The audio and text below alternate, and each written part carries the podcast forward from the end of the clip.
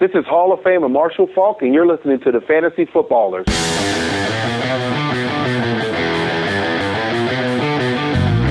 Welcome to the Fantasy Footballers Podcast with your hosts, Andy Holloway, Jason Moore, and Mike Wright.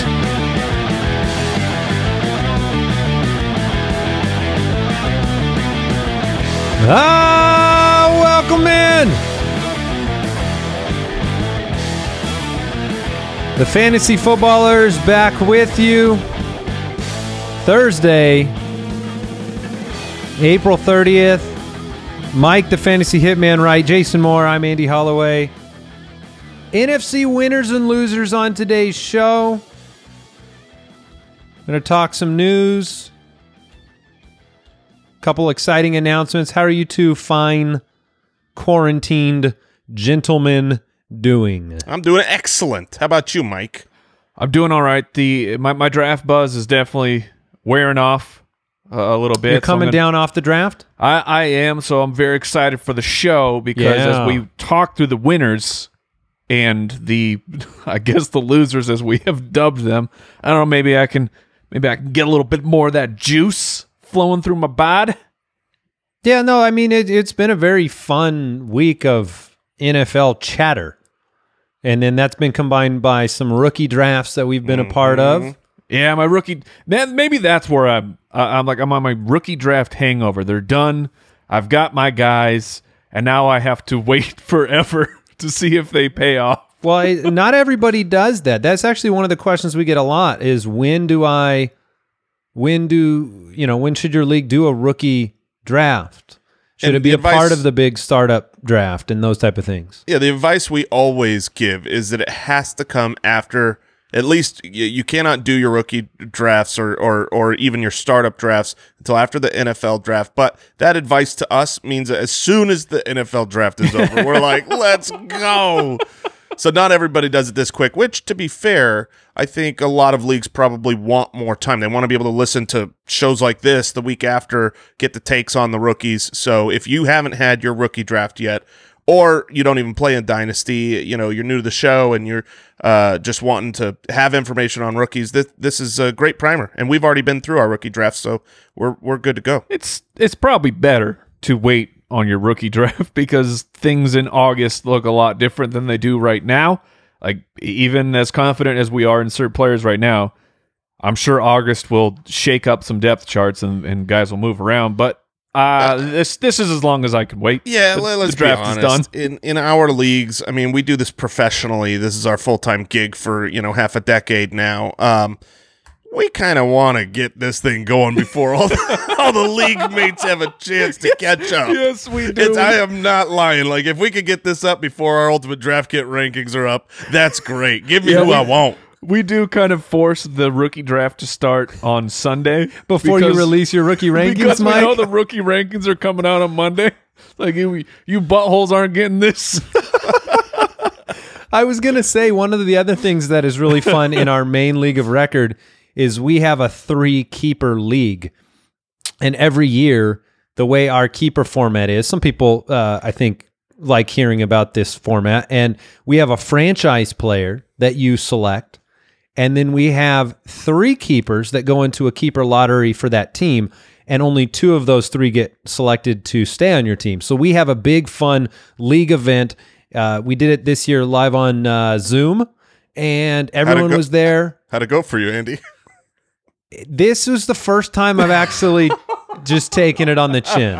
I took eh, the rules for our league is you have the ability to franchise a player, but you cannot put any player of a di- of that same position into your keeper lottery. So this year against I mean, I was down to the wire saying, do I franchise Joe Mixon and then have a keeper lottery of Mahomes and Woods and Deebo Samuel? Yeah, often Or- the decision you make is: Do I make sure I have my best player, Yes. or do I do I spin the wheel and and see that I can get the best possible keepers as a group? And I took the chance this year. I franchised Mahomes. I have a bunch of picks, and I said, let's throw Mixon into the keeper lottery with David Montgomery and Robert Woods. And look, this was not an easy decision. I when it you know it's not easy if I go to Twitter with the question. like that's not a good outcome for a situation.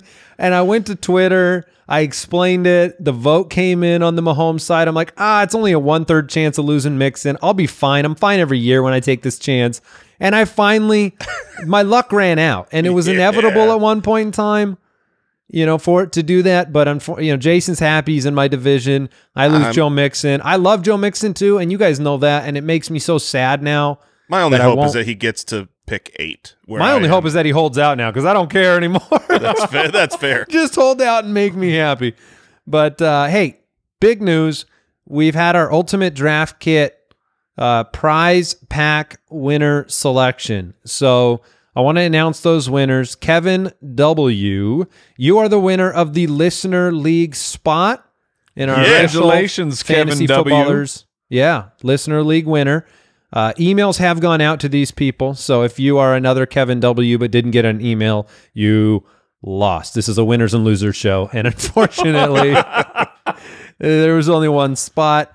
Um, Jesus M won the video draft review. Ben S won the Julian Edelman jersey. And William D, that must be Dafoe? William Dafoe? That is correct. Oh, That no, is that's William Willem, huh?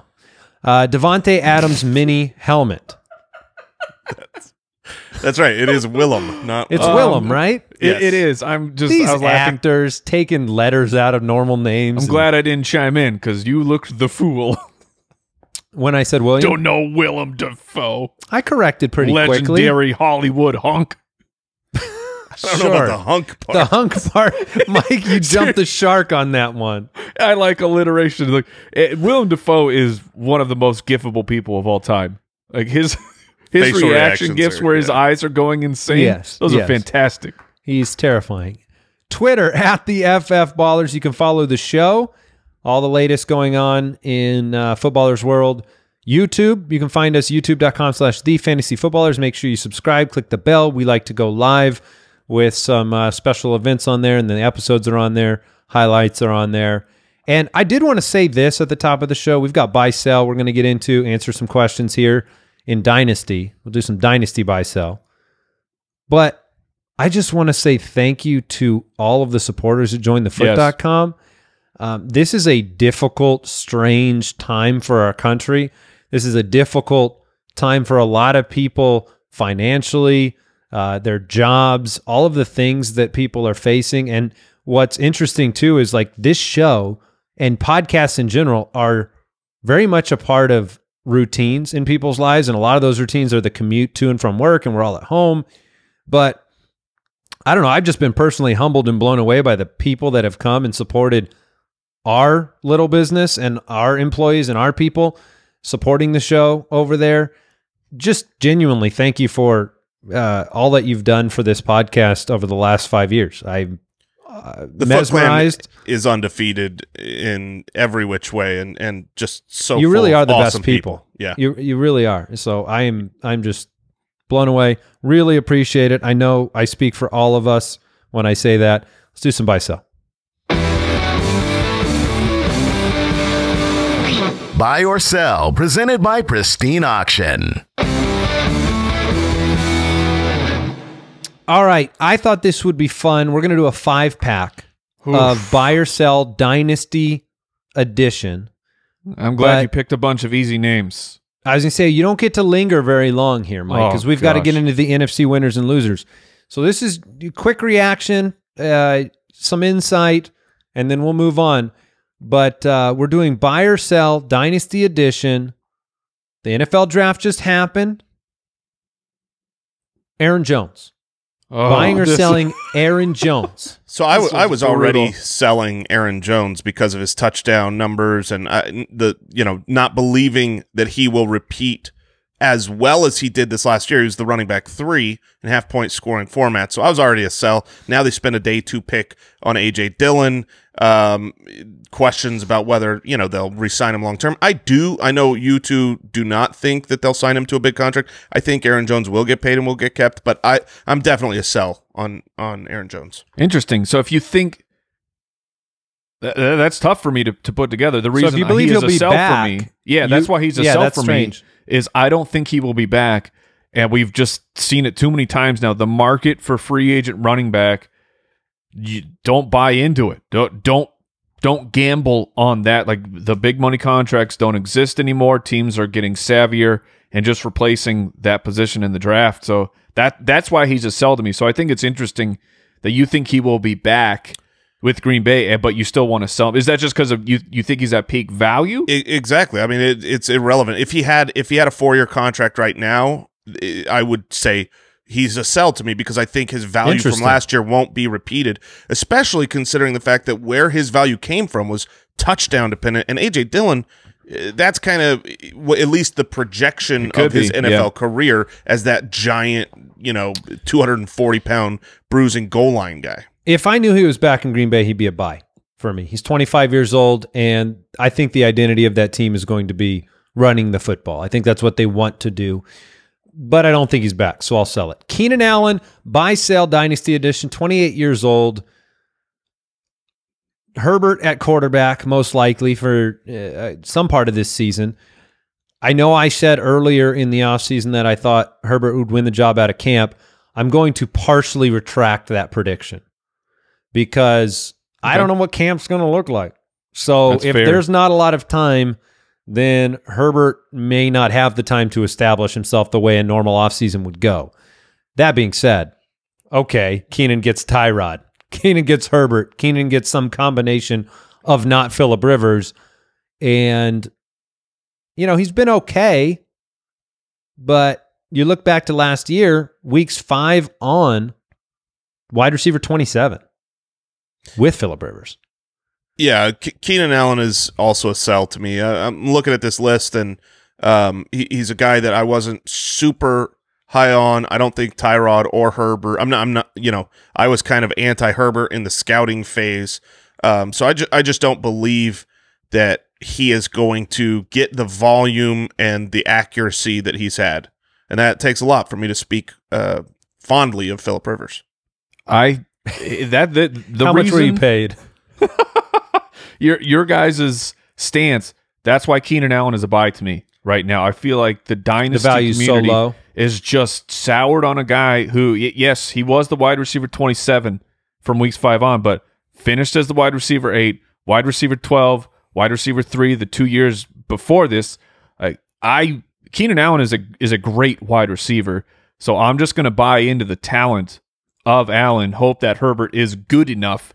Uh, meanwhile, while everyone out there is like, ah, God, I got to get Keenan Allen off my team. If I can pick him up for for for something relatively cheap, then then I'll buy. Yeah, you bring up a good point that you're, you're buying into the talent because I don't think any of the three of us think Keenan, Keenan Allen has lost anything or isn't a, a great route runner, isn't a great receiver. He he is very good. So if you if you can buy him low, I mean that's all of these buy sells are relative to you know the the Well, value you're getting back. You've seen uh, Allen Robinson's talent win out fantasy production wise despite bad quarterback play. So there are those players that can do it. Well, We've the, also the Keenan seen- Allen thing too is also like as of last year, I think people were still concerned that Keenan Allen just could never be healthy because you had those uh, those two seasons where he played half, then he played one game, but since that time, he's appeared in every single game. All right, Tyler Lockett. Tyler Lockett buy sell. I man, I think I'm trying to move Tyler Lockett if I can. I Interesting. uh, he's obviously a valuable piece of this team, a low passing volume situation. I think DK Metcalf is legitimate and will continue to ascend in this league. And so Lockett will have his big games, but I don't know if I want to lean on him. So I'll go ahead and sell. I'm going to buy. I'm not buying him as a foundational piece of my team, but I I think that Metcalf is legit. But Would you I rather have that- Lockett or Keenan Allen in a dynasty league today? Oh, that's a that's a fascinating question. I think it's still Keenan Allen, just because of the possible outcome of him still being the one where Lockett and Metcalf will split, and that split will become more and more even. And uh, honestly, the split could favor DK Metcalf sooner than later, but but uh, but I still think Lockett has his value. But much very very similar to Russell Wilson, I know what I'm getting into. I'm I don't think I'm getting into a weekly consistent or a, a consistently high producer on a week to week basis. That's why he's not the foundation of my team. But if he's like the third wide receiver or my flex or something like that, then I'm buying. Yeah, to to me, I still think Tyler Lockett is a good receiver with a great quarterback. But when I made my dynasty rankings this last week, I had DK Metcalf. I, like if I if I have to choose Metcalf or Lockett on that own team, I'm taking Metcalf higher. He, he's younger, and I think his his ceiling is higher going forward. Uh, so I, you know, to me, Tyler Lockett's a hold. But if we have to say buy or sell, I would be selling him because I think he's going to turn into the two. Uh, Mike and I were just a little bit distracted. We thought we thought you were saying he had a very nice quarterback butt. Yeah, Russ. That's what I was saying. Russell Wilson. He has a very nice juicy. quarterback butt. Got It's this juicy booty. you know, Um, I guess thick. that's possible. I don't know as well as you're more the be the more Right. the expert in that department. Yeah. You got Um, to get a peak ski of that that Wilson derriere. That's Powerful. a, that's a famous quote now. Um, Juju Smith Schuster, probably one of the more polarizing decisions for fantasy owners to make. In fact, when I have done some exploratory trade offers in a number of leagues, Juju is the player that I don't know what people actually think about him when I approach for that trade. I don't know if you are still in. I don't know if you're trying to get out of Juju. And so you know, for me, I'm going to buy. I'm going to buy the fact that a player at his age put up a 1400 plus yard season. That's not easy to do. I don't care if you have Antonio Brown on the other side of the field. I don't care if you're in a very conducive offense. That is not normal. You don't put up 1400 plus yards in the NFL at his age. If people are going to downgrade him in dynasty considerably, which is what I have seen, in dynasty startup rankings where this guy was what a top three pick last year yes, yeah, he was So- creeping up to be the the overall number one wide receiver. what i i don't know exactly what rankings you're looking at but i think he's down in the low teens now Yeah, he- he maybe tumbled. lower Yes, so i'm gonna buy him because regardless of what happens with uh his contract with big ben i believe that the talent of juju is better than the value right now in dynasty I, I'm I'm right there with you, Andy. I, it's tough. There's you know the rumors floating of will they not even extend him? They draft uh, Chase Claypool, but I'm going with the talent. I mean, I I, I still believe Juju is extremely talented. You know, Diontae Johnson looks like the real deal, um, but Juju, I believe, I want to vet this because it seems impossible, is still younger than Diontae Johnson. Um, Juju is such a young wide receiver Wait, who's like- already had two dominant he's still younger.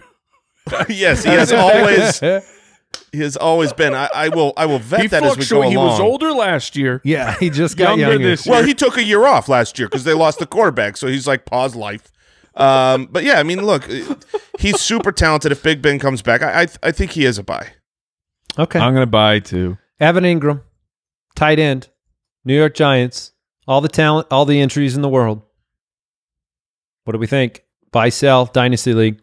Uh, I, I I feel like the eternal optimist right now, which is a little strange to live in this land, but I'm going to buy him for the reasons you said. In eight games, he was the tight end seven in points per game, was the tight end seven in points per game the year before that, and had the rookie breakout year. He he hasn't been able to stay on the field, but like I just mentioned for Keenan Allen, that he had two years in a row where he was written off as this dude's just going to be hurt his entire career. Daniel Jones looks like a stable franchise quarterback who was going to Evan Engram, so I will buy because there just there aren't many tight ends that can be the focal part of their offense.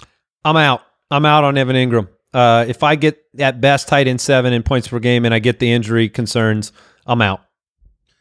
Yeah, the the injury concerns are there. I, I would sell him. I think he's still. ha- I think he can net you good value, and I I do. I worry just like the Giants do of whether or not um whether or not he's he's going to be on the field and be able to help me. And he, you know, because when he's been on the field, he's been good. I think he'll still carry value. I don't think he's like a super buy low candidate right now. So while he's not at peak value, I, I'm I'm willing to sell him. Also, I have vetted uh, the the date of births for Okay. Juju and Fluctuating Deont- date of births. the- yeah, and according to today, Juju Smith-Schuster is still younger than their rookie Okay. last season, Diontae Johnson. So we'll see what happens with those ages moving forward. right, Who was- we'll check who back was in the next year. player that had the the weird birth. Oh, was it Cameron Oh, it Artis was a- Payne? Yeah, Yes. Cameron Artis Payne got way older over time. Yeah, a couple years in, it came out that he- his birthday was wrong on everything. It's like, Oh. oh, he's it's ridiculous. All right, we have some news to talk about. We'll get into the NFC winners and losers. Want to thank great friends of the show, great friends of uh, this time of life as well, and that's Omaha Steaks. We're all staying home, and there's never been a better time to stock up on Omaha Steaks than right now. We're talking the world's best steaks, a huge variety of family favorites without leaving your home. This is a great care package for somebody you love as well.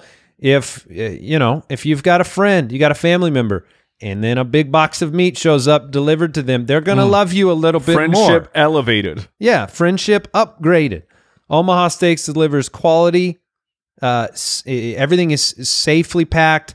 And uh, as you're sta- uh, stocking up on the things you need, don't forget all of the different foods that you love steaks, chicken, pork, burgers. Mm, mm, mm, mm. Right now, the Omaha Steaks limited time stock up sale is available for our listeners to help your family stock up on the food you love. Go to omahasteaks.com and here's the what you got to remember: type "footballers" in the search bar, and you can save more than fifty percent on your order and get free shipping on orders of sixty nine dollars or more. They are also partnering. Omaha Steaks is partnering with Feeding America to help feed families in need. They've already donated 100,000 servings of premium proteins. And when you buy select combo packages, they will donate more. So go to omahasteaks.com, type footballers in the search bar, and help support Feeding America. All right. Uh, one bit of news. We'll touch it quickly and then we'll move on to the NFC winners and losers.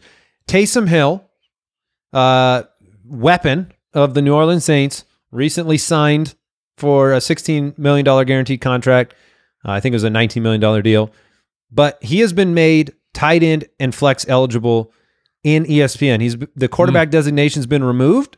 Hmm. He is now tight end flex eligible. So quick reaction to that news. I know Sleeper has not done it yet. So we can all have I we may have different opinions on this. I believe this was the right move by ESPN. I believe it reflects the utility of Taysom Hill. He is what throwing the ball seven times as a professional athlete. He has been involved in the passing game. He blocks like a tight end. This is the right move to me, and so Yeah, I, I think, I think, it's, a good call. I think it's a fine call. I just don't care. Uh, you know, he's not going to be someone I draft to play. Maybe, you know, Andy, in your situation, or in a deeper dynasty league where you've got tight end problems, that's a situation where maybe in a pinch you could play Taysom Hill, but it's not going to be a relevant player for most people. So I, I, I whatever. I think that can change. I think that can change like It we saw towards the back half of last year. And you are going to benefit in the tight end position of his passing work if he gets an opportunity to throw the football. Do you think Sleeper should make the change? Other platforms like Yahoo should make the change, Mike?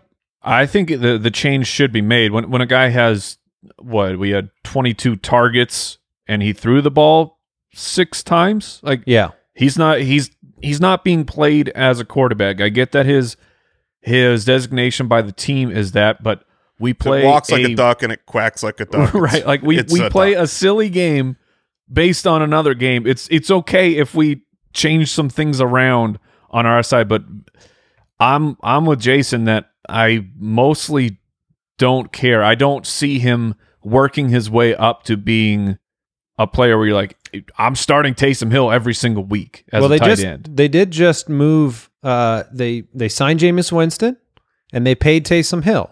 So they don't have the flexibility issues about Taysom Hill being the backup and not being able to be used as much. So Right. there's the possibility a snap count goes up. Um, Lynn Bowden, number 80 overall pick from the Raiders, has been designated as a running back. Is that correct? That that is You correct. wanted to So mention if- that, Mike? Yeah, well, because people are doing their rookie drafts. When he was picked, he was kind of a similar real Swiss Army knife type of guy where you're like, are they going to make him a RB, wide receiver, quarterback? What are they going to do with Lynn Bowden? But so now you know he will be uh, categorized as, as their third string running back. All right, let's get into the NFC winners and losers. Hey, rookie, welcome to the NFL. All right, let's start in the NFC West. The San Francisco 49ers, they spent a first round pick on Brandon Aiyuk out of Arizona State, wide receiver. Ayukin! Lots of wide receivers to choose from in this draft. In my opinion, and as a Cardinals fan, I'm annoyed by it, but I of the ones that they needed to pick, a little strange that they didn't jump at CD Lamb early and they traded down. So I guess in that sense I'm happy. But Brandon Aiyuk, where they got him, the player that he is, the average depth of target of Jimmy Garoppolo, it's a perfect fit to me. Who's the winner? Who's the loser in this offense based on their draft selections? I I think uh, the winners, you know, it, Mostert is actually a winner in the draft. They decided to uh, trade Matt Breida. Now, granted, they also have Jerick McKinnon and Yeah, McKinnon's still around. my name is Jeff. I mean, the, Tevin Coleman. It's a giant group, but getting Burita out of there, I think, helps uh, Mostert and Tevin Coleman the most. Out, outside of that, I mean, I don't, I don't see Deebo as a winner or a loser. This was fine. You knew they were going to pick up another wide receiver in this draft. Uh, it's a good landing spot for Aiyuk. Um, you know, I, I think uh, you could argue that Jimmy Garoppolo gets, you know, gets a touch Sure. up because they drafted a first round wide receiver. that he doesn't really have to throw the ball very far for. Right, it is perfect for him. It- right, he's like a CD Lamb type in the sense that just so great after the catch, and that's what the the Niners want. They they want that ball to either be handed to someone or Or thrown- virtually handed to or virtually handed to someone. Um, Brooks, do you want to say? I mean, do you want to say anything about Dante Pettis right now? I know that I really don't. you do. You really don't. Are you willing to? Are you writing him a goodbye letter? Are you still on Team Pettis? If I have him in a dynasty league, which of course I do, he's he's hanging out on my bench. He's Him still there. Would you rather have Jalen Hurd, who's now recovered, or Dante Pettis on, on your bench in a dynasty? I'll stick with Pettis in that case. I'd take Hurd. Yeah, yeah. All right. I will say Well, this: I have Dante Pettis on on you know Mike and I we co-own a team and we were looking at drops and he's he's still on our team after this, but obviously, you know, we'd love to replace. Not him. on purpose. yeah. We looked right. and he was just still there. By the way, I, I agree with you, Jason. I think the Mostert Mostert's a winner. It gives me more confidence to acquire him in leagues, knowing that look, McKinnon has to overcome a lot to come back and have a big role. Jeff Wilson has a, a limited role. Mostert and Coleman are going to be the two that are if, the focus of this offense in the running game, and that's Enjoy it. it's a lot of handoffs. So, uh, Seattle, the Seahawks. What do we think of this draft? You got any winners and losers? I mean, they didn't replace. I think the big storyline with Seattle is that they did not draft a running back. It High. should say something. It yes, correct. They did not High. I draft mean, one the- high. Fourth round pick, DeeJay Dallas. round. Yeah, they got D. Yeah, they got DeeJay Dallas and uh, DeeJay Who I really Dallas. feel like should have gone to the Cowboys. Just for sure. Mm, that's a rule. mm. But I see. I, s- Yeah. I see what Should have happened with Goddard too, but you know, Yeah. the, the NFL has no respect for the Cowboys. the like Dallas becomes a- an interesting third round rookie pick because like Rashaad Penny s- is hoping he's ready to go in September. Chris Carson might be ready come training camp. I, I agree with you guys that the that team has is to make showing you feel confident in Carson's Yes. return. the team is showing confidence, but this is also a team that when if a player shows up, they don't care about their per, their draft pedigree. They don't care how much a player is getting paid. If they are the better player and they're ready to go, like so, so I'm saying Chris Carson. Yes, I have some more confidence that he should be ready to go. But if all of a sudden Week One shows up and DJ Dallas is the starter of this team, it won't it won't shock me. That would shock me. That would shock me as well. All right. The Rams, Cam Akers, their first selection in the NFL draft, running back out of Florida State, jumped off the screen to me as as one of my favorite running backs in this rookie class. Has a great opportunity here coming into Los Angeles. Um, you know, the loser on that side of the equation is Darrell Henderson, somebody that we also liked coming out of college last year. Didn't establish himself last year behind Gurley. So it, it, it looks like a little bit of a two, three headed monster heading into 2020. I believe Akers has the um, ability to carve out a, a, large share of this offense at some point in time. What was your reaction to them going running back so early? Yeah, it was it was indicative of what they believe they have in their current group because you know a lot of people wanted them to go forward with uh, Malcolm Brown and uh, Darnell Anderson, uh, aka Darrell Henderson. Um, eh, you know who they Mike's traded up for nickname. last year in the third, and you wanted you know, Darnell. he was a guy You we have liked. to you have to say it like that, and then it's funnier, Mike. but if you look at what the Rams did last year in the season, they had every opportunity to give Darrell Henderson uh, run. He he was forced into that role for a small time, and as soon as they could take him out, they did. Now a second round pick on Cam Akers, who they took over. J.K. Dobbins was still available, you know, who had more hype and more production coming in. Um, plus, you have the fact that Cam Akers in college was able to be um, successful with a terrible offensive line, and that's the situation he's going to find himself in in the NFL with these Rams and their uh, decrepit offensive line. Where where was uh was Henderson a third round pick last year? Yeah. Yes, they traded Okay. up into the third for Henderson. Yeah, Yeah, I'm- it's gonna be interesting. gonna- I'm not going to bury the guys who were who are already on the depth chart in- of Brown and and Anderson, uh, but but uh, it like I'm I'm very torn what to do with Cam Akers because the draft capital is there, but I think they may have learned a lesson with what happened to Todd Gurley. So I I I'm still drafting Akers very high From a workload perspective, Yeah. in terms of not wanting one guy to do it. Yes, and finding out what happens to your team when you're when everything is based off of one player. So I'm I'm still taking him high in in rookie drafts, but I'm I'm concerned that he'll be part of a three uh, three running back timeshare. Yeah, I, I think he'll be the lead dog of a timeshare this year for a team that has Maybe, the most yeah. vacated uh, uh, rush attempts in the league. So it's, he finds himself in a good situation. And I just love Cam Akers. I love Yeah, the player. I think he- he's a, a hyper talented player. Absolutely. And he could catch the ball. He could do everything they want. And Van Jefferson uh, needs to be thrown out there as well because he's a guy that, I mean, Wide drafted receiver, over. third round pick. Yeah, drafted Second over. round pick. Sorry, second round pick. um, You know, Denzel Mims. And, you know, they, they took the guys they wanted, not who they're supposed to have uh, taken with those picks. Um, and that usually means that, that a team is, you know, very, very into that player. And you've got a team here that has already supported three wide receivers before. Brandin Cooks now leaving. So I've seen him falling late in the third round of some rookie drafts. And I just think he's got good value. Um, you know, it was kind of like Diontae Johnson last year. Uh, wasn't a pre-hyped guy, and the the Steelers surprised people taking him where they did, and turns out he was good.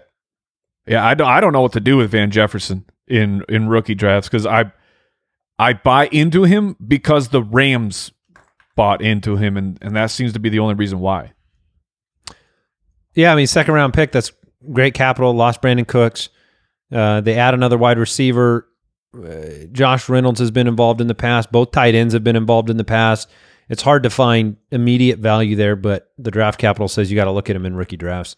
Arizona, the Cardinals, uh, they did not go CeeDee Lamb with the eighth pick because Isaiah Simmons was still on the board. So they picked up a uh, a tackle in the third round, Josh Jones, that had been literally even up to a week before the draft graded as a first round tackle. Try to get some help for Kyler. Bad offensive line last year. Outside of that, skill position wise, they only took. I mean, they took Eno Benjamin in the seventh round. It's irrelevant for fantasy purposes. Kenyan the only- Drake's the guy. Yeah, there's no winners or losers from the draft unless you're including DeAndre Hopkins as that second round pick, in which case Kyler Murray is the Kyler's clear a big winner. uh, outside of that, it, you know, oh yeah. Out, It was a outside good of that, second round pick. That's all I'm going you know, say. they they tried to stock up on defense, which they needed. So not not much to cover here for fantasy. All right, more to cover here. The Philadelphia Eagles sliding over to the NFC East. We have Jalen Reagor going in the first round, pick 21 overall. A, a new weapon for Carson Wentz. Reactions to the fit. Jason, I know we've kind of talked about this. I guess it was on the, the draft reaction live stream, but you mentioned before the draft, you're a big fan of Jalen Reagor. Uh, do you believe in the redraft value of him walking right into this uh, wide receiver core? Yeah, I, I think he I think he can walk in and and have a good rookie season Um, usually, rookie wide receivers, they're going to be more of the back half of the year. So it's not necessarily a guy that you want to draft, but can still have success in redraft leagues. Um, I'm a huge uh, Jalen Reagor believer. He was my uh, fourth wide receiver on my board after the the three first guys that went off in the uh, NFL draft. And, uh, you know, I comped him uh, his upside comp to me is like a Steve Smith. So coming into a position with Carson Wentz, I think is wonderful. You have to have a big loser, a huge loser here is DeSean Jackson because you know DeSean That feels Jackson like it is- had more to it than just our show title. yeah. Uh, you know, they went out and they got speed. I mean, they got you know they they they traded for Marquise Goodwin. Uh, they drafted Quez Watkins and uh, Jalen Reagor. These are all speedsters, and so the aging, older, injured DeSean Jackson, he he's not the Eagles' plan. I don't think for 2020. Mike, what are you Uh-oh. doing? What are you, what are you doing with Mr. Miles Sanders? They had so many It's- draft picks. They did not go running back. It's What happens to very your tough. narrative of uh, workhorse back in Philadelphia when they didn't draft? Well, Bo- Boston Scott will still be there and still be a thorn in your butt cheeks uh, every once in a while, but it, it's hard to not get excited that that Miles Sanders can be what he was over the second half of the year, and what he was was a uh, he finished in the top twenty. What four? Uh, four of those seven weeks was top, top seven 10, and yeah, three of them. times. like yeah. like Miles Sanders turned into a fantasy monster at the end of the year. It it ended with a with a sputtering cloud that week 17 when Boston Scott had a monster week, but the confidence in Miles Sanders of of of having the three person the the normal Eagles three person running back timeshare where it's impossible to buy in. Now it's just two with Miles Sanders being the primary guy. So you you got to be very interested in Miles Sanders. Yeah, uh, I mean, I he is the biggest winner for the Eagles. It feels like your biggest winner of the draft. Like yeah, he very well might be the biggest winner in fantasy of the draft. His rookie season was comparable to Christian McCaffrey's rookie season. I'm not saying he's going to take that leap, but I, I will say this: we, uh, you know, usually undrafted. My dynasty team would like him to make that leap. I'll bet I would everybody's like to dynasty team formally request it. Um, but one thing I want to point out for rookie drafts, uh, for your dynasty leagues, and also for this conversation on Miles Sanders, I don't usually give two craps about un, uh, you know undrafted free agents. But Michael Warren, uh, he is a running back that that a lot of Eagles people. I was live with Eagles people during uh, those last days in the draft. They were expecting him to be drafted in the the fifth round, the sixth round. Like I, I'm surprised they're not taking him. And as, as the second that draft was over, he was signed as an undrafted free agent with the Eagles. He was a guy that they liked, and they did bring him in. So he's a big, you know, 226 pound uh, touchdown machine in college. Um, so they did address it, but obviously not with draft capital. So I'm just throwing that out there for you want to you want to try to sign a Phillip uh, Lindsay in on waivers even after your rookie draft goes. Michael Warren's a name you should be aware of. All right, we're going to transition from maybe the biggest winner, Miles Sanders, to maybe the biggest loser.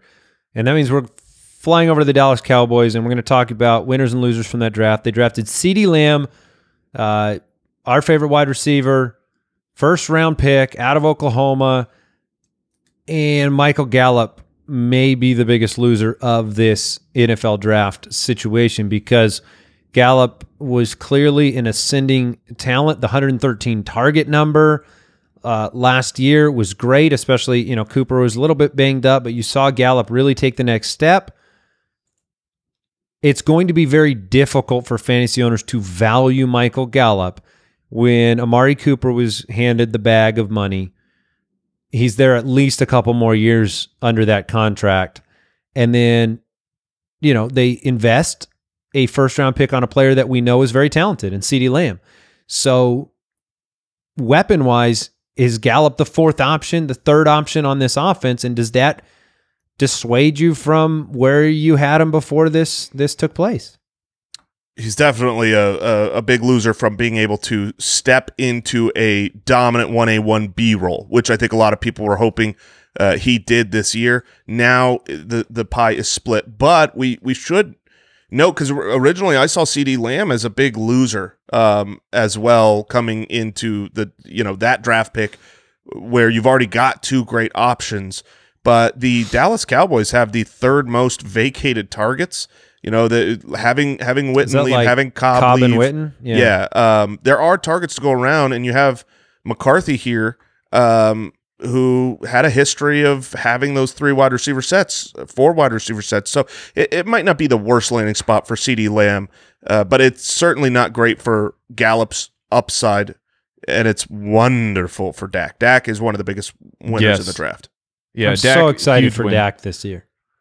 Like I'm I'm not out on Michael Gallup. Uh, like I uh, like I'm, especially if you're saying is he the fourth option this year. I'm not going to put CeeDee Lamb over Michael Gallup in his rookie year. Like I I'll I, no, I, I sure, wouldn't I'll- do that either. But CeeDee Lamb behind Gallup versus Randall Cobb behind Gallup is a different story. Sure, yeah, yeah, it's a, it's a different picture, but you know when when a guy puts up 1100 yards in 14 games and is going in this is the third year, if am I remembering that right?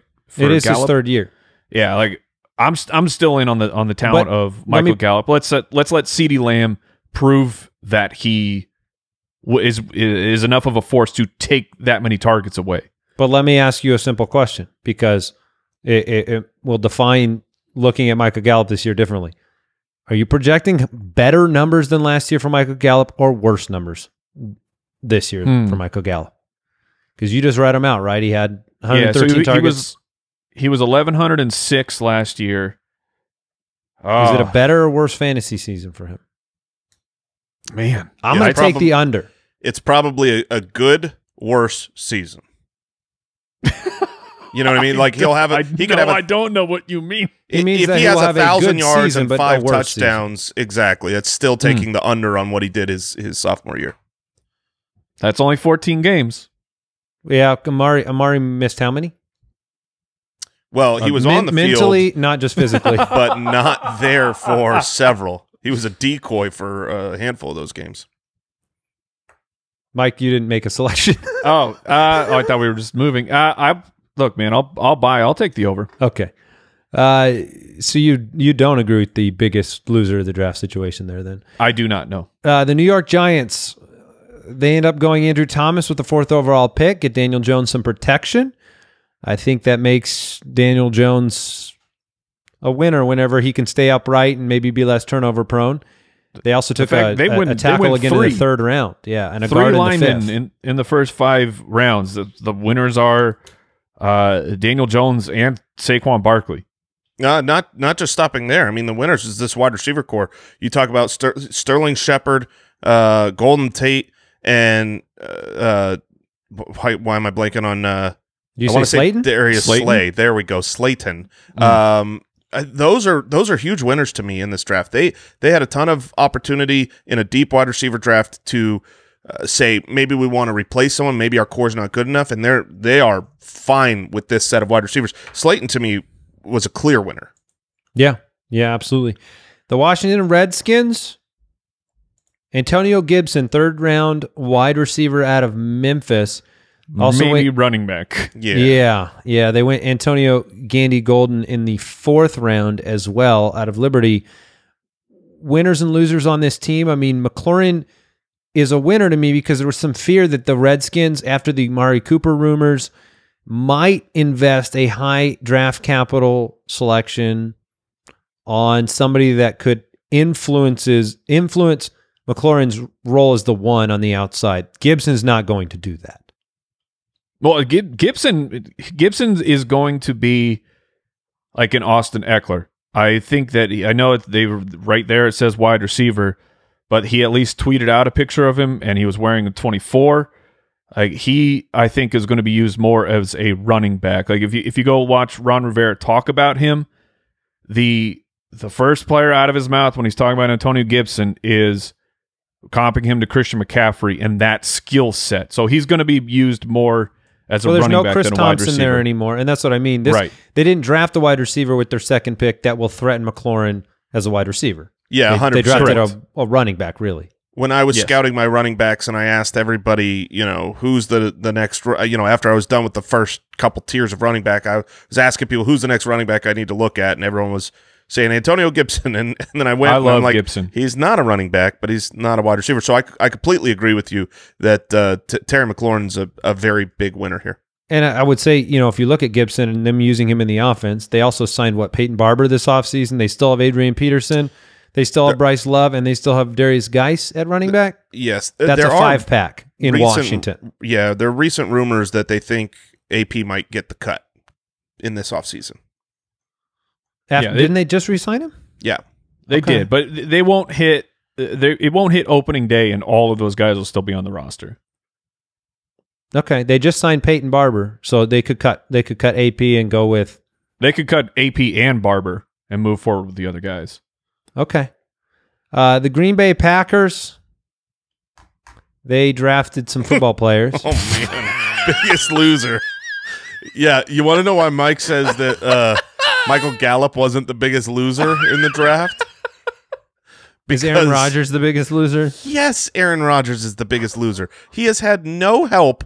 Look, I'm I I'm I'm like soured on Aaron Rodgers over the last couple of years. I'm sick of his sourpuss face and his you know whiny. You soured on his sour face. I have. He's he's made me pucker, and I. How I do you know the man doesn't just love warheads? Yeah, maybe uh, he's out there playing, and he's just always Warhead.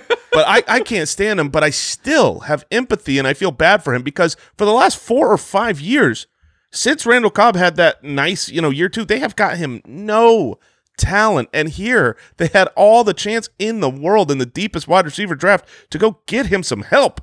And they're like, nah, we're getting your replacement and we're gonna we're gonna wait to get the help until after you're out of here. It was And really then we'll get brutal. the guy to replace Aaron Jones. Yeah, and you know, this is a new regime in Green Bay. This was not the regime that drafted Aaron Jones. This is not um, you know, they inherited what McCarthy had and for for whatever reason, despite being 13 and 3, they are making moves that look more 2 3 years down the line than they did, you know, where they're at right now. 3 6th round picks, a 5th round pick, no weapons for Aaron Rodgers, a draft class that you know, Al Borland, are you on the line right now? Can we page Al Borland? Yeah, Biggest Packers fan I know. How did you feel about what took place on draft day? I'm still not over it, man. It was bad. Look, all right, hey, let's let's get some positive vibes here. Winner, Allen Lazard. let's go. That's that's true though. I mean that he played enough last year for me to say he's worthy of a glance. It more often than not in the last 5 years those glances have not paid off for the uh, speculative non Davante Adams wide receiver in Green Bay. And but the- with the Lazard is talented enough to where I would be feeling better about him than I would, um, you know, anybody else outside we of had Adams. we had all the the Aaron Rodgers uh, hype last year of him saying that he wanted Allen Lazard on the field. The GM when he was talking about why they didn't draft a wide receiver, and in his defense is he started talking about the other players, and the first guy he mentioned was Allen Lazard. Like Allen Lazard is the two for this team. Did they It's mention Dev- anybody else? I mean, he ran through the rest of the. Yeah, I mean, you know, he was they- mentioned, yes, Devin S. Scrumptious, It's so Funchess. good that he's back. I think Kumaro got mentioned too. Oh boy. Uh, Right, but my, my point was simply Allen Lazard was the first man up, so he was top of mind. Yeah, top of mind. I, I would. I, I don't inherently give him the the number two role. I mean, I, I don't really. At this point, I've stopped caring about the number two role. Whether That's it's that's Funchess fine. or You whether don't it's have to care about it. I'm just saying, like, The last three years, D- Jason, this two. might be what you're referencing. In 2017, the wide receiver two for Aaron Rodgers was the th- wide receiver 39 in fantasy. Then it was the wide receiver 65 in 2018 with MVS. And then last year, Allen Lazard ended up in that role by defact, uh, you know, by the end, wide receiver 68. They don't pass the ball a ton. They can win on the ground when they want to. It is probably, I, I'm going to lean on Jason's side there where you can always throw another Aaron Rodgers weapon into a game because you might get that Raiders game from week five or whatever it was. Mm-hmm. You might get Rodgers throwing five or six touchdowns, but it's not something you can bank on anymore, unfortunately. And you just Correct. You have to move forward. Jace All right. Sternberger. Sternberger could be a winner. Just throwing the name may- out. maybe didn't they? I mean, they moved up for like a blocking tight end, or not moved up, but they grabbed one in the third round. Yeah. Yeah. Yeah. I'm just saying they didn't get any weird draft, receiving man. help, and Sternberger's a good receiver, Okay. and they lost Jimmy Graham. Yeah. They lost him. You just said they lost Jimmy Graham. That's Yes, where their they- receiving they- well, I mean, the targets are gonna gonna go to Sternberger, You and know he's better had a- than Jimmy Graham. You know who had a few picks? The Minnesota Vikings. Just a few hundred. Thanks, Stefon Diggs. uh, Justin Jefferson, their first pick overall, hoping not to repeat the mistakes of Treadwell past. The 22nd pick, Justin Jefferson out of LSU. We saw him in the national title game go absolutely wild. I think it's a great fit. Obviously, with Diggs leaving town, Jefferson has the opportunity to come in right away and make a rookie impact. You know, you can pick two or three receivers that you think have odds on favorite opportunities to put up fantasy numbers in year one. Jefferson's one for me. Yeah. Absolutely, his situation is is great. He is a winner, and then you you can uh, certainly say that Kirk Cousins is a winner, grabbing uh you know a high quality wide receiver in the first round to replace Diggs. Do you like you like Jefferson, right, Mike? Yeah, I like Justin Jefferson a lot. All right, I'm laughing because I'm scrolling down to the Bears here, and I'm I'm looking at this Bears draft, and I am looking at the winners and losers box, and I am seeing Clancy, Clancy Barone. You're the big winner. Well, Who's Clancy Andy, Barone? Who is that? Well, that, Mike, I'm glad you asked. Clancy Barone is the most lucrative tight ends coach in the National Football League. Uh, the Bears have drafted another tight end. They had what? A very limited amount of picks, seven picks in this draft. Um, not very limited, but two seconds, three fifths, two sevenths. They used their first overall pick on my favorite tight end of the tight end class, Cole Kmet out of Notre Dame. But I believe that means they have 10 tight ends on that roster, Mike. That is Uh, yeah, correct. we got Cole Komet, Jimmy Graham, Uh-huh, Demetrius uh-huh. Harris, uh, Ben Braunecker, Adam Sheen is still there. Oh wait, Yeah, yeah. JP Holtz, uh, Jesper, uh, Jesper Horsted, and then like a f- there's still a few more that I'm not going to name. Does Clancy need an assistant? Is what I want to know. Does he need a little bit of help? Do we need two tight end coaches in, in, in Chicago? What are they doing?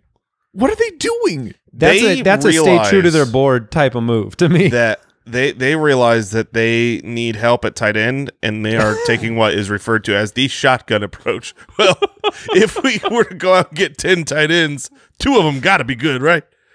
Yeah, I mean, between the fact that rookie tight ends don't generally contribute for fantasy and the fact they have that Cole Kmet has, has to beat out nine others, I, I wouldn't be banking on a lot of. Uh, I mean, David Montgomery is a winner. Yes. Yes. David Yes. Montgomery is going to be my most annoying accidental recommendation of the year because I don't want to recommend him because of how difficult it was the definition of tough sledding last year for David Montgomery.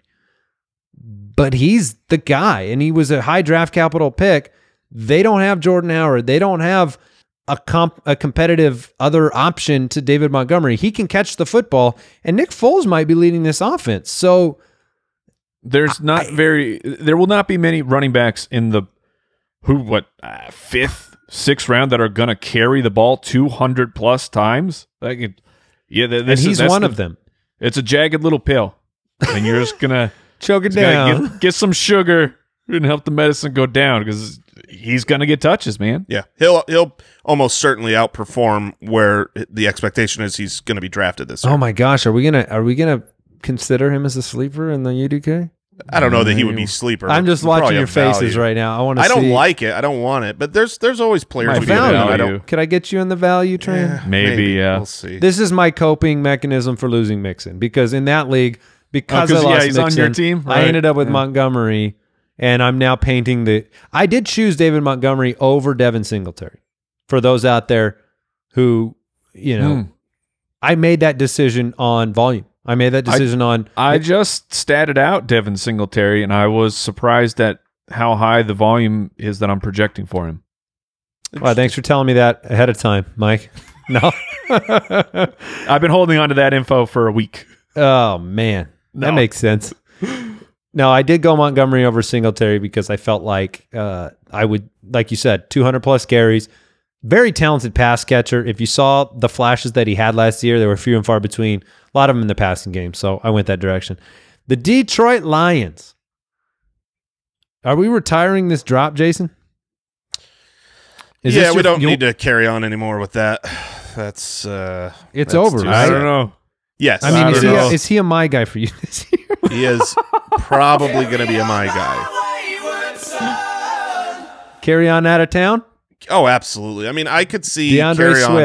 Swift running back to the Lions. I could see Kerryon. I mean, of course, you're going to know this is coming from me, but I still think he could have a, a, a career for a different team in the future. He's so young. I mean, it was like it reminds me of the when the Cardinals back in the day used to draft great running backs and they sucked, and then they would leave and go sign somewhere else. You know, and and they'd be great, whether it's Garrison Hearst or, or That hasn't uh, exactly or, uh, happened with Detroit, Thomas- though. You've got Ameer Abdullah in your. Yeah, Mhm. no, Do I- certainly, certainly could. But I mean, DeAndre Swift, uh, a lot of people's number one, your Andy, number one running back, gets selected here with great draft capital. He's the third pick in the second round. Uh, early I don't pick. think he's a winner, though. He's not a winner no, for me. No they're way. already they like the, the the chatter is talking about how DeAndre Swift is a good complement to Kerryon. Yeah, they're both gonna what get the the coaching ball. staff is talking about. Let, I- so let, let me. Uh, sorry to sidetrack you, but uh, if you guys r- recall, I traded Odell Beckham or for Odell Beckham in Dynasty right before the the NFL draft and the rookie yes. draft. So now there are names in our draft to associate to that trade. So let me Oh, yeah. give you the names and see now how we, we feel about that. I traded the 105 and the 201 for Beckham. In our draft, that turned into DeAndre Swift, and then I probably would have been looking at uh, Mims or Pittman. So, or my, and that's Denzel Mims, wide receiver for the Jets, Michael Pittman, wide receiver for the Colts. So I- I let's, would- let's I say would- Swift and Pittman for Odell Beckham. How do we feel about it now? I think it's a completely fair trade, and I would I would go with Odell Beckham. Uh, you know, I think the landing Andy, spot, you were you were more on the pick side. So now that you're seeing the names and the locations, are you still the going with the the, the rookies?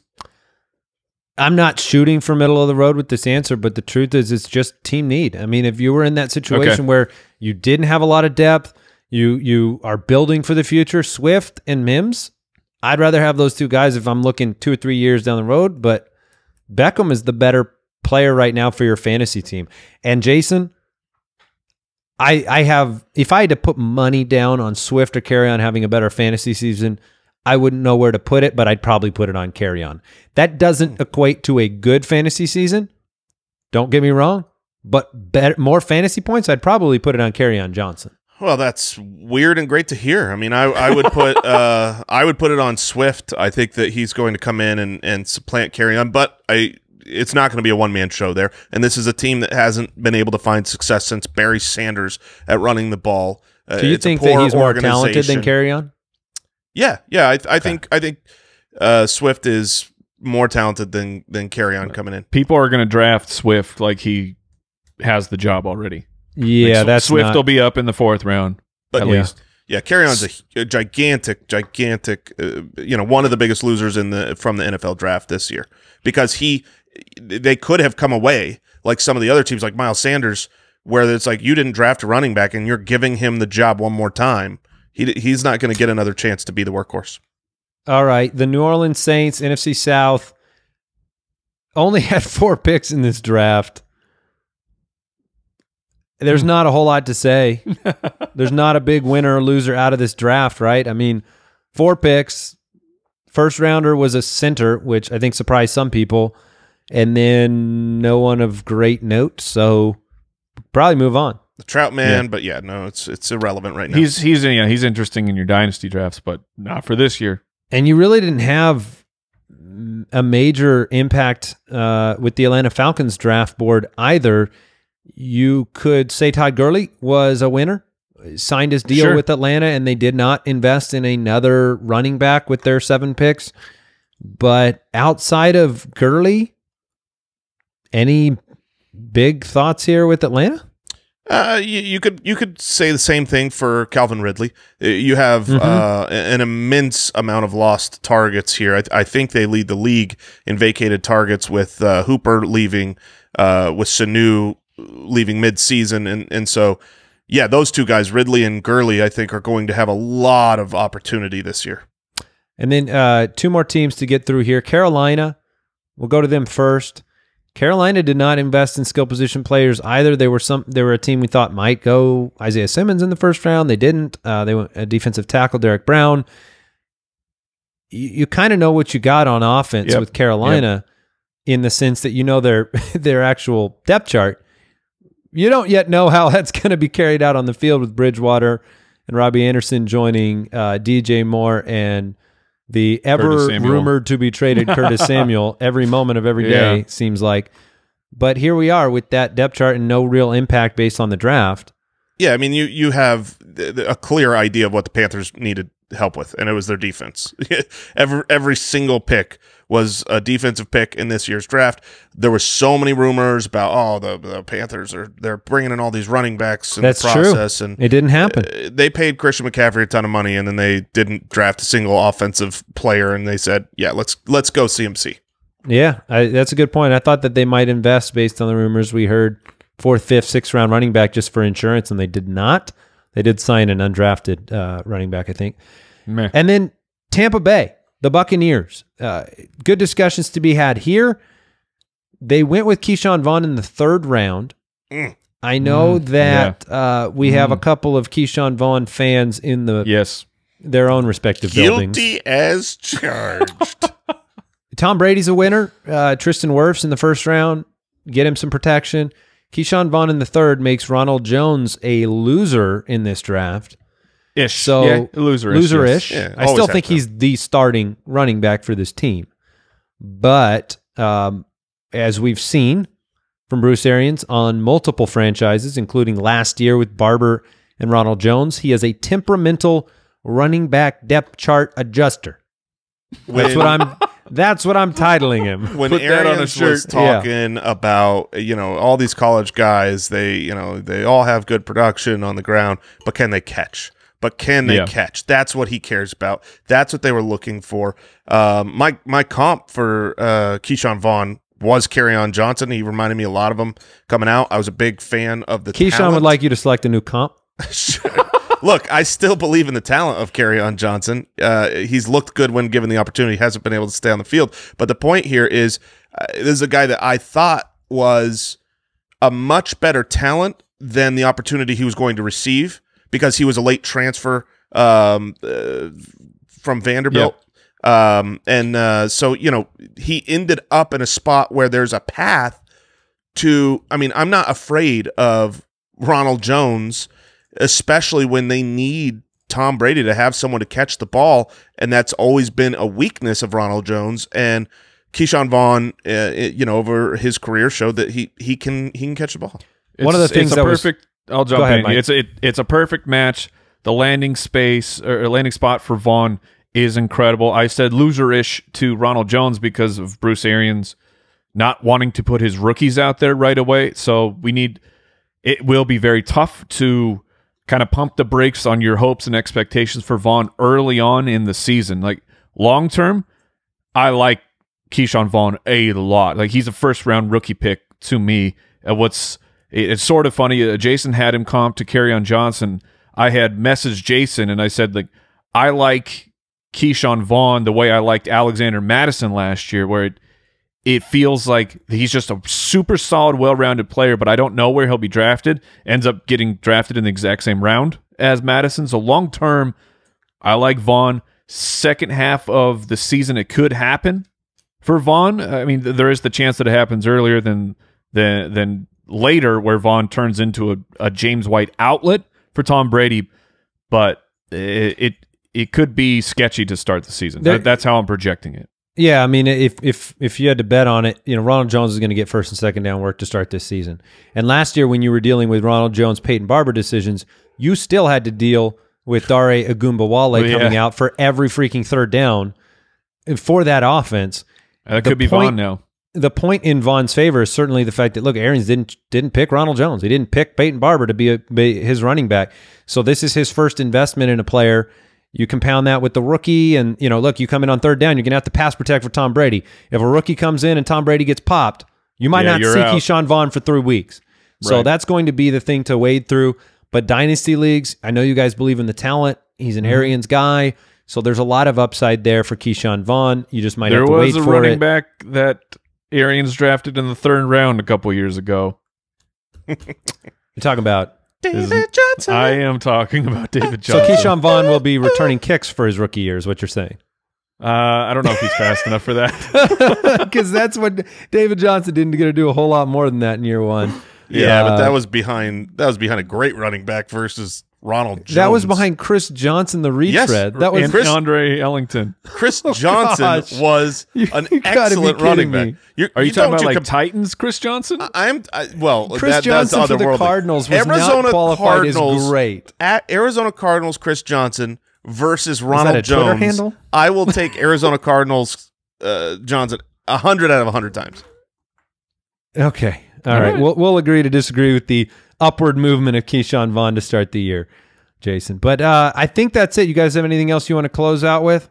Uh, I just want to make sure that everybody knows w- what time it's going to be when we uh, when we come back for our next uh, episode. Andy, oh my gosh, the month of April is it's rapidly closing. Yes. I didn't intentionally forget that, Jason. I'm Uh-huh. glad you. Rem- I'm glad you remembered it, though. It's no longer April. Here for the people. It's gonna be May. All right, you got two of them. So that is it, Foot Clan. Thank you for stopping by, tuning in, supporting the show. Hope you enjoyed it. And uh, next week we're going to have a pretty exciting Dynasty show. Oh, okay. Thank you for Goodbye. listening to another episode of the Fantasy Footballers Podcast. Join our fantasy football community on jointhefoot.com and follow us on Twitter at the FF Ballers. And Foot Clan, don't forget to check out pristineauction.com. Uh, Mike, have you been there? Have you visited to pristineauction.com? pristineauction.com? Uh, yeah, a few times. You might look in my Yeah, uh, just look YouTube at- video here. I got Larry Fitz signed on the wall. Yeah, hundreds of daily auctions, hundreds of autographed NFL gear, your favorite players, your favorite teams, the best deals, oftentimes cheaper than you could buy their jersey in the store, but you get it autographed and you get it straight to you from pristineauction.com. Use the code BALLERS when you head over to pristineauction.com to get a $10 credit, and uh, that'll help you. It'll help us. pristineauction.com.